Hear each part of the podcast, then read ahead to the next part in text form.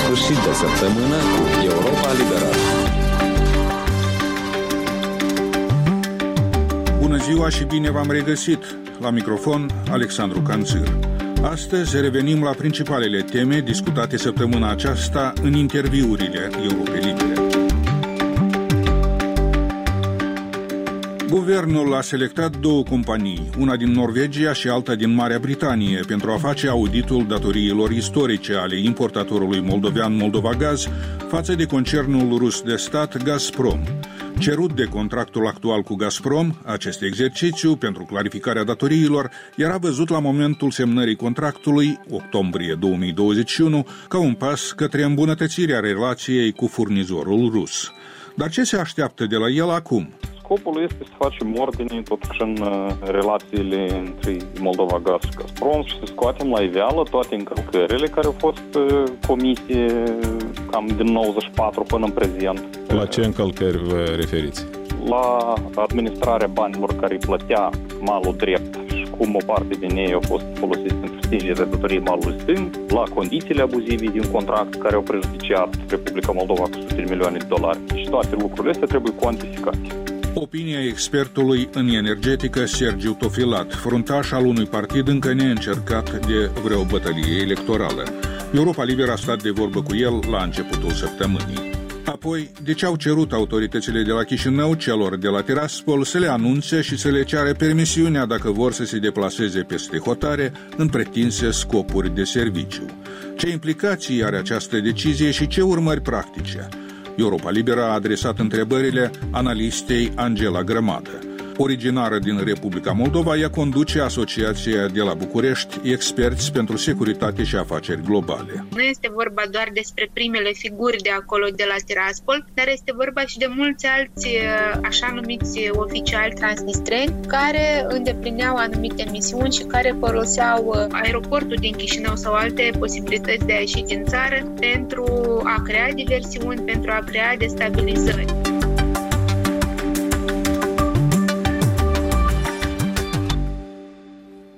Așadar, până la sfârșitul anului, firma norvegiană Vicbord Rain, advocat firma, și cea britanică Forensic Risk Alliance Co. trebuie să încheie auditul datoriilor istorice pe care Moldova Gaz, importatorul moldovean de gaze, le are față de Gazprom, furnizorul rus, pentru gazele livrate consumatorilor de pe malul drept al Nistrului. Cele două firme tocmai au fost selectate de guvernul de la Chișinău. Acest audit trebuia făcut încă în primăvară, potrivit înțelegerilor dintre guvernul moldovean și Gazprom.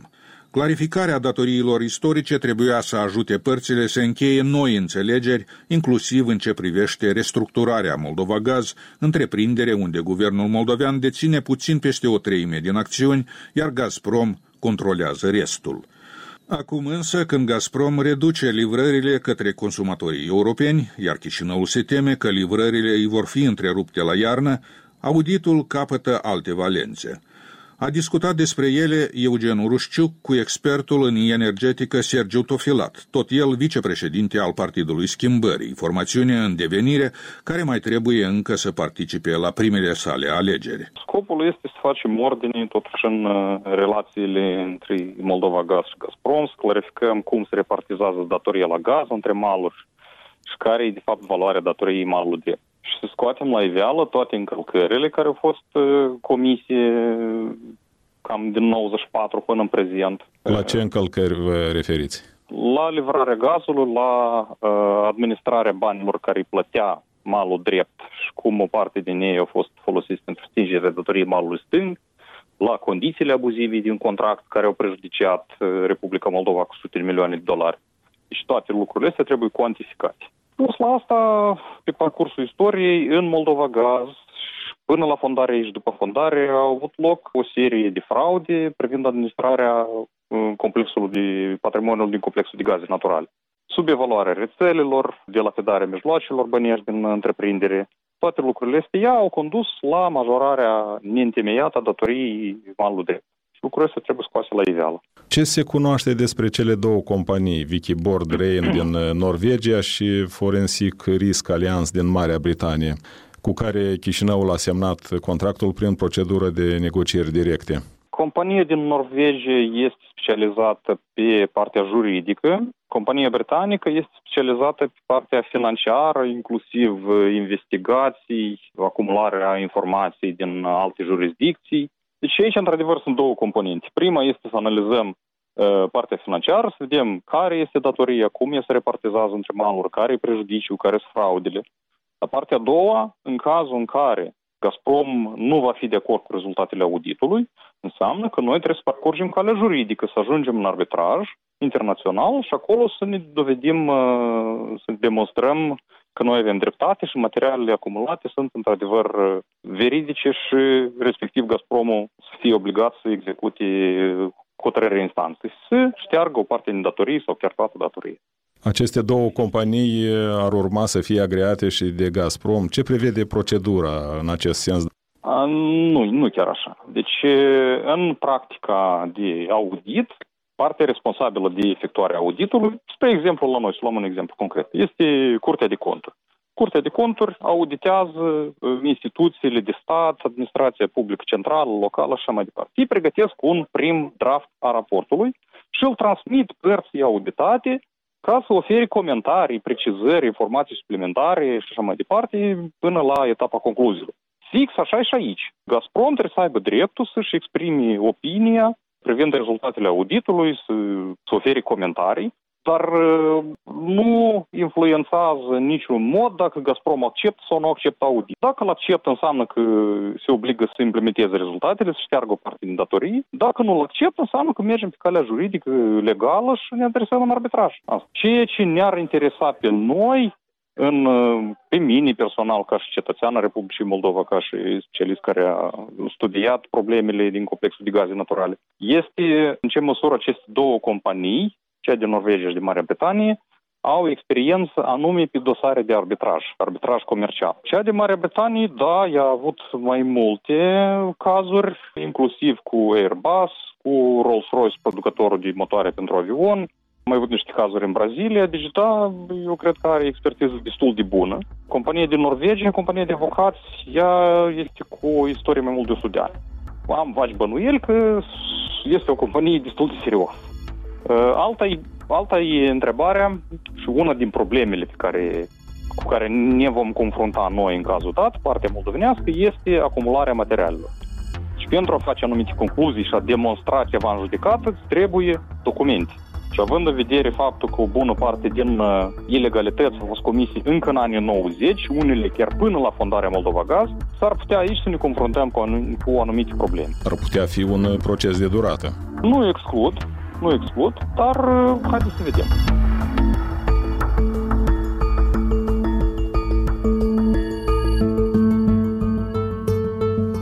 Poate fi realizarea acestui audit o garanție că Gazprom nu va opri gazul către Moldova cel puțin până la sfârșitul acestui an?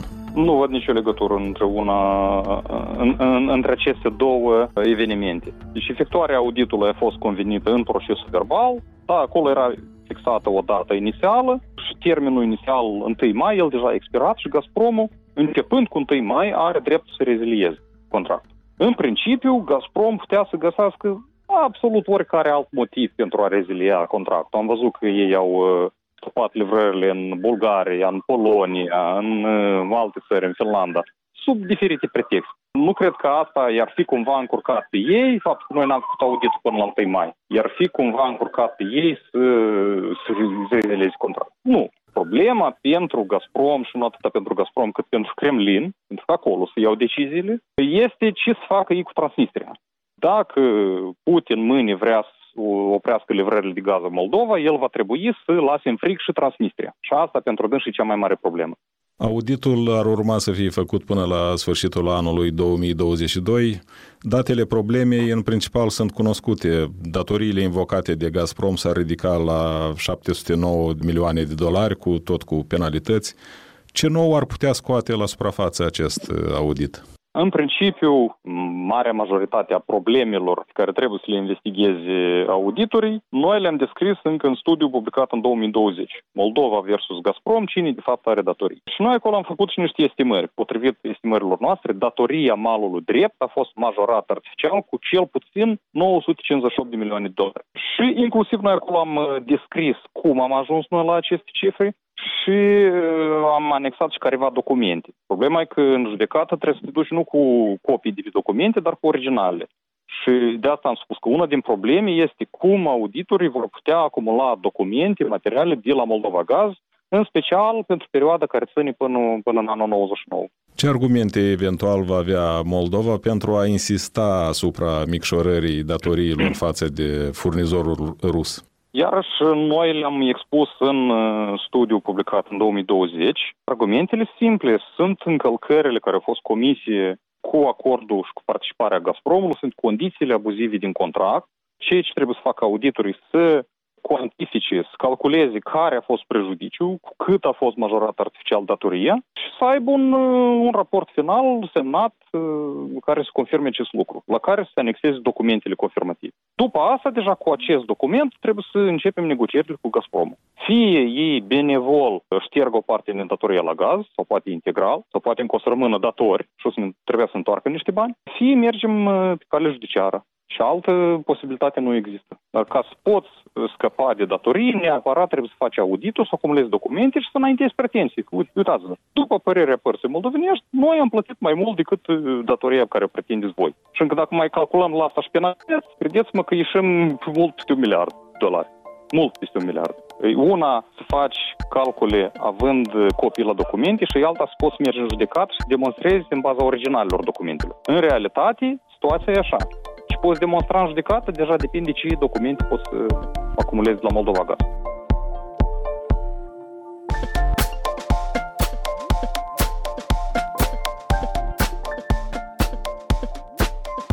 Ce alte teme de discuții credeți că vor exista între Chișinău și Gazprom după realizarea acestui audit? nu, principala temă de discuție, în opinia mea, trebuie să fie continuarea, continuarea livrărilor de gaz și prețul, prețul de achiziție a gazelor. Eu cred că aceste două condiții trebuie discutate cu Gazprom, deși eu văd că ei nu prea tare se grăbesc. Cel mai probabil vor încerca să aplice același șantaj ca și în octombrie anul trecut.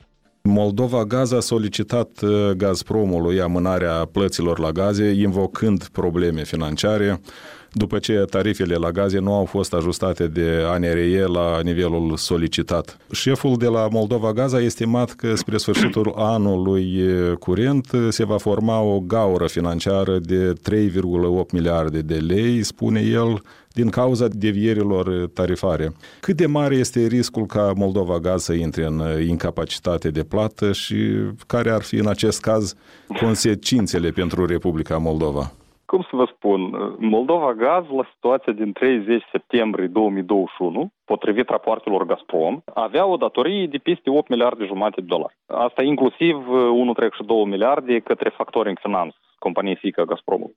Patrimoniul Moldova Gaz e sub 700 de milioane de dolari, dacă ne uităm la ultimul lor raport financiar. Adică datoria deja încă un an în urmă era de vreo mai mult de 10 ori mai mare decât patrimoniul întreprinderii. Moldova Gaz deja este în situație de insolvabilitate. Problema e că această situație intră în vigoare atunci când creditorul, adică Gazprom, va înainta nota de plată. Până ce Gazprom nu înaintează nota de plată, Moldova Gaz se descurcă. Ar putea face lucrul ăsta, Gazpromul? Poate să încerce. Ei, în cazul dat, iau deciziile așa numitului arbitraj comercial de la Moscova, trebuie să vină în instanțele din Republica Moldova și să înainteze pretenții. Eu am vaci bănuiel că Gazprom nu va face acest lucru, pentru că atunci va apărea întrebarea, stați un pic, dar cum așa se primește că voi vedeți că Moldova Gaz nu are suficient patrimoniu și voi nici de cum nu ați vă recuperați banii pe gaz, deja de mult timp a, a trecut acel uh, break-even point sau точка невозврата, cum spune rusul. Întrebarea e, dar, fraților, dar cum voi continua să livrați gaz știind că voi niciodată n-ați vă recuperați acești bani? Întrebarea va fi din uh, sfera economică, în sfera geopolitică. Și atunci, dacă voi faceți politică, dar nu faceți economie, atunci, scuzați, voi datoria asta vă asumați, nimeni nu are de gând să vă achite, deci Gazprom uh, nu câștigă nimic prin asta. Din potrivă, Kremlinul va pierde o pârghie de șantaj în raport cu Republica Moldova. Recent, Cetnor din Bălți a achitat ultima tranșă de peste 70 de milioane de lei din datoria de aproape de 300 de milioane de lei pe care o avea față de Moldova Gaz. Dacă sunteți uh-huh. la curent, care este situația privind datoriile altor agenți economici din complexul termoenergetic? Cea mai mare datorie o avea termoelectrica, și Cetnordul e de vreo 10 ori mai mic după capacități, respectiv și datoria era mult mai mică.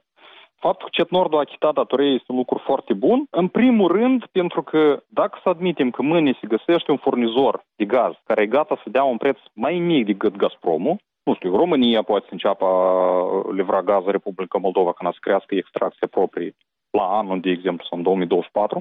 În situația asta, Cetnordul n-ar fi putut să procure gaz mai ieftin uh, pentru că are datorii față de Moldova Gaz. Deci n-ai dreptul să-ți schimbi furnizorul atâta timp cât nu te-ai achitat cu precedent. Și da, aceste datorii trebuie achitate ca uh, eventual să putem, uh, să ne putem schimba furnizorul. La termoelectrică situația e complicată pentru că și datoria e mai mare. O parte din ea a fost răscumpărată de Energocom, da, Energocom a achitat în locul termoelectricii datorie către Moldova Gaz anul trecut, în uh, octombrie-noiembrie. Dar oricum mai rămâne o parte din datorie. Și acolo deja preferabil compania să explice care e situația, probabil încă mai merg litigii sau încă se mai precizează valoarea acestei datorii. Acolo uh, o parte din ea e transmisă încă în 99-2000 după, la momentul fondării, deci termoelectrica a preluat o parte din datoria era la Molde Energo, dacă nu greșesc eu, încă din anii 90 și altă parte s-a acumulat pentru că nu erau ajustate tarifele de către Consiliul Municipal încă în mijlocul anilor 2000. O altă parte era acumulată prin faptul că MGFL-urile nu repartizau integral consumul de căldură din blocuri și acum uh, termoelectrica se judică sau, mă rog, a inițiat insolvabilitatea întreprinderilor municipale de gestionare fondurilor locative. Este un amalgam de probleme care în termen scurt e greu de le rezolva.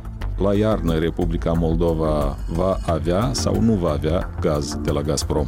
Greu de spus, asta e cum am încercat să ghicim ce este în capul lui Putin. Dacă Federația Rusă va menține intenția de a-și păstra influența în Transnistria, șansele noastre sunt foarte mari să avem gaz. Dacă Putin este gata să, să se retragă din Transnistria, s-ar putea să ne confruntăm cu probleme. Nu mă apuc să ghicesc ce este în capul lui Putin, de aceea rămâne să vedem.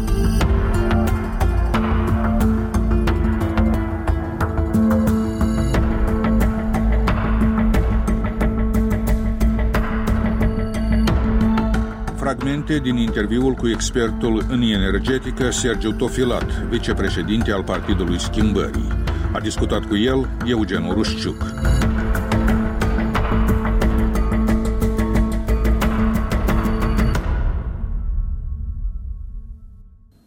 Biroul de reintegrare, condus de vicepremierul Oleg Serebrian, spune că a cerut autorităților de la Tiraspol să anunțe Chișinăul și să-i ceară chiar permisiunea atunci când funcționari ai regimului nerecunoscut din regiunea transnistreană vor să călătorească în străinătate.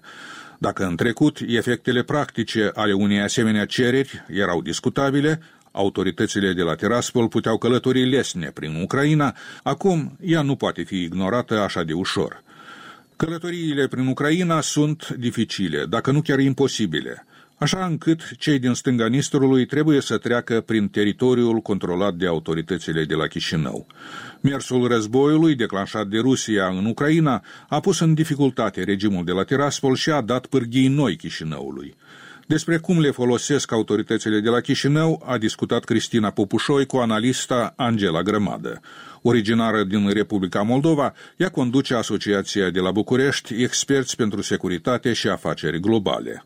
Contextul regional cere acest lucru, mai ales că s-a vorbit foarte mult că Transnistria ar putea fi o sursă de amenințare sau o sursă de destabilizare, nu doar pentru Republica Moldova, dar și pentru Ucraina, pentru că acolo știm că sunt autorități nerecunoscute care într-un anumit moment sau altul ar putea să execute ordine de la Moscova. Și știm foarte bine că și în ultima perioadă ei au încercat să ajungă la, la Moscova și înainte de război, dar și, și după război război. Că autoritățile de la Chișinău au preîntâmpinat anumite momente de acest uh, gen, în sensul că au monitorizat mult mai bine toate intrările și toate ieșirile din uh, regiunea separatistă, este doar un plus pentru securitatea Republicii Moldova. Și cred că decizia vine în acest context de securitate, dar și de minimizare a rolului pe care îl pot avea acești lideri separatiști, pentru că nu este vorba doar despre primele figuri de acolo, de la Tiraspol, dar este vorba și de mulți alți uh, așa numiți oficiali transnistreni care îndeplineau anumite misiuni și care foloseau uh, aeroportul din Chișinău sau alte posibilități de a ieși din țară pentru a crea diversiuni, pentru a crea destabilizări. E normal ca în acest context biroul pentru reintegrare să ia anumite decizii și să contribuie prin acestea la securitatea Republicii Moldova, inclusiv a spațiului informațional, pentru că cei de la Tiraspol și-au permis să facă mai multe declarații belicoase, declarații care aveau un impact major asupra intereselor naționale ale Republicii Moldova. Odată ce Rusia a început războiul în Ucraina, autoritățile de la Kiev au închis acest perimetru al um, frontierei cu regiunea transnistreană și acum cu nevoia de a notifica uh, Chișinăul pentru călătorii sau vizite oficiale, practic reprezentanții uh, regimului de la Tiraspol s-au pomenit într-un fel în izolare și așa știindu-se că nu au foarte mulți, să zicem, prieteni în afara Republicii Moldova. Așa este și singura lor opțiune mai rămăsese aeroportul din Chișinău, asta în cazul în care presupunem că toate celelalte intrări ieșiri au fost uh, securizate, să zicem, de autoritățile de la Chișinău. Deci singura lor opțiune era aeroportul din Chișinău, iar de aici se ajungea cel mai probabil în două alte state de tranzit. În primul rând era Bucureștiul și în al doilea rând era aeroportul din uh, Istanbul, adică prin Turcia. Bucureștiul nu cred că a fost atât de deschis față de libera circulație pentru personaje care provin din regiunea transnistreană și de fapt uh, pun sub semnul întrebării securitatea, integritatea și suveranitatea Republicii Moldova. Știm că Bucureștiul este un partener de încredere în acest uh, sens. Iar Istanbulul, da, probabil că pe acolo ei s-au gândit că ar putea să, să ajungă mai ușor în uh, zonele lor de interes și aici când spunem zone de interes ne referim în primul rând la Federația Rusă. Din câte știu eu mai erau câteva zboruri prin Istanbul, Moscova-Istanbul, chiar dacă numărul lor este destul de redus în contextul uh, actual. A fost uh, probabil că o măsură prin care autoritățile de la Chișinău au încercat să demonstreze partenerilor din regiune, dar în primul rând partenerilor care au susținut și susțin în continuare uh, Republica Moldova că Republica Moldova nu se va transforma într-o sursă suplimentare de amenințare și de nesiguranță sau de insecuritate în acest uh, context uh, regional complicat. Mai ales că Ucraina a închis perimetrul cu Transnistria nu de începând cu data de 24 februarie. Să ne reamintim că încă din anul 2014 au fost luate măsuri măsuri de protecție suplimentară pentru acel perimetru de frontieră necontrolat de autoritățile de la Chișinău. După 24 februarie, pur și simplu, lucrurile s-au accelerat și acum Ucraina încearcă să fie mult mai atentă pentru că nu are nevoie de un al doilea front care se pune sub amenințare regiunea Odessa. Și știm cu toții că rușii sunt uh, cu ochii pe regiunea Odessa, chiar dacă atacurile asupra acestea nu sunt atât de intense precum în celelalte zone pe care le-a ocupat uh, temporar și astfel se exclud surse suplimentare de amenințare, surse suplimentare de destabilizare. Și credeți că în aceste condiții regionale ar fi momentul potrivit pentru conceperea unei astfel de strategii a Republicii Moldova pentru regiunea separatistă transnistreană? Cu siguranță, în primul rând pentru că Ucraina își va schimba total atitudinea și viziunea față de soluționarea conflictului transnistrean, ea fiind și mediator în cadrul acestui conflict și nu va mai accepta ca Federația Rusă să aibă același rol și același statut în formatul de negociere a conflictului transnistrean. Doi, ei nu vor mai accepta Transnistria ca uh, regiune sau ca perimetru de amenințare la adresa propriei siguranțe naționale și vor insista ca autoritățile de la Chișinău să își schimbe schimbe atitudinea. 3. Există o mai mare înțelegere în rândul partenerilor euroatlantice ai Republicii Moldova pentru soluționarea conflictelor înghețate din regiunea extinsă a Mării Negre. Și aici vorbim despre conflictul transnistrian, vorbim despre conflictul din Ucraina, dar vorbim și despre Abhazia, Osetia și Nagorno-Karabakh. Și există anumite propuneri din partea inclusiv a României ca să se creeze mecanisme care să cuprindă toate aceste conflicte la pachet.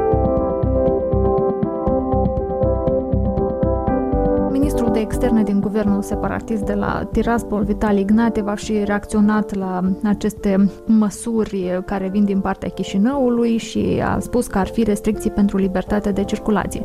În ce măsură credeți că, iată, aceste noi rigori se vor răsfrânge asupra negocierilor, asupra modului în care se comunică între Chișinău și Tiraspol? Ignatiev doar își face treaba. Treaba pentru care a fost în, pus sau numit în acea poziție de așa numit ministru ministru al afacerilor externe al regiunii uh, transnistrene. Pentru că nu este la prima lui apariție. El este principalul mesager în condițiile în care așa numitul președinte al regiunii transnistrene face mai puține declarații de acest gen. Ne referim la Krasnoselski. Iar Ignatev are ieșiri constante, are ieșiri care să placă cumva Moscovei și să demonstreze că da, uh, cei de la Tiraspol încearcă să destabilizeze spațiul informațional al Republicii Moldova, încearcă să arate cu degetul pe autoritățile de la Chișinău. Aceste declarații vin în același timp cu anumite ieșiri ale unor lideri ai unor partide de opoziție de la Chișinău care întregesc acest tablou prin care se pune pe seama autorităților guvernamentale lipsa aceasta de dorință de a discuta, de a avea un dialog uh, constructiv. Deci Ignatev doar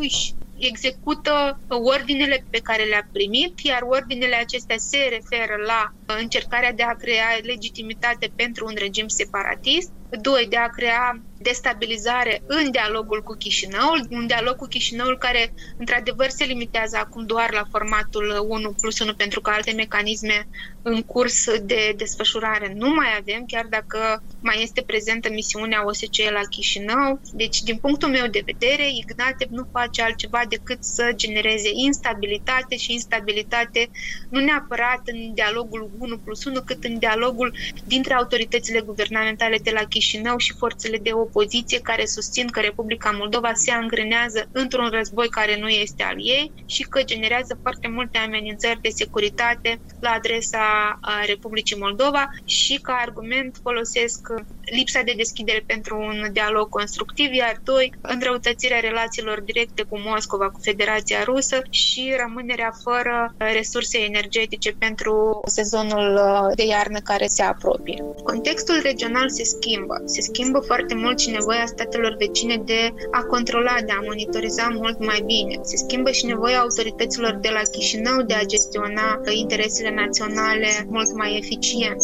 De aceea și avem o diferență în abordarea lucrurilor care se întâmplă în regiunea transnistreană. Și mai este o problemă pe care autoritățile de la Chișinău o au și aceasta este una sistemică în ceea ce privește conflictul transnistrean, lipsa viziunii și lipsa unei strategii proprii de a soluționa conflictul transnistrean. Noi întotdeauna am acceptat să discutăm despre alte propuneri, despre alte viziuni, despre alte strategii, dar niciodată nu am venit cu o soluție proprie pe care să o impunem în formatele de negociere, pe care care să o prezentăm partenerilor externi din acest uh, format de negociere și care să trateze subiectul într-o manieră responsabilă care să devină într-adevăr o fereastră de oportunitate pentru Republica Moldova să își atingă acel deziderat de integritate și suveranitate națională. Poate acesta este momentul, poate de aceea vedem că există uh, o implicare uh, mai mare, cel puțin discursivă în acest moment,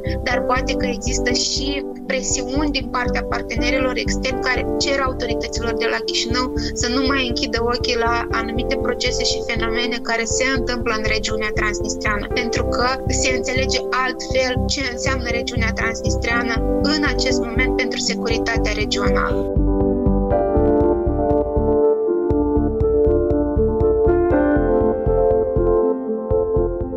Angela Grămadă, președinta Asociației de la București, experți pentru securitate și afaceri globale. A discutat cu ea Cristina Popușoi.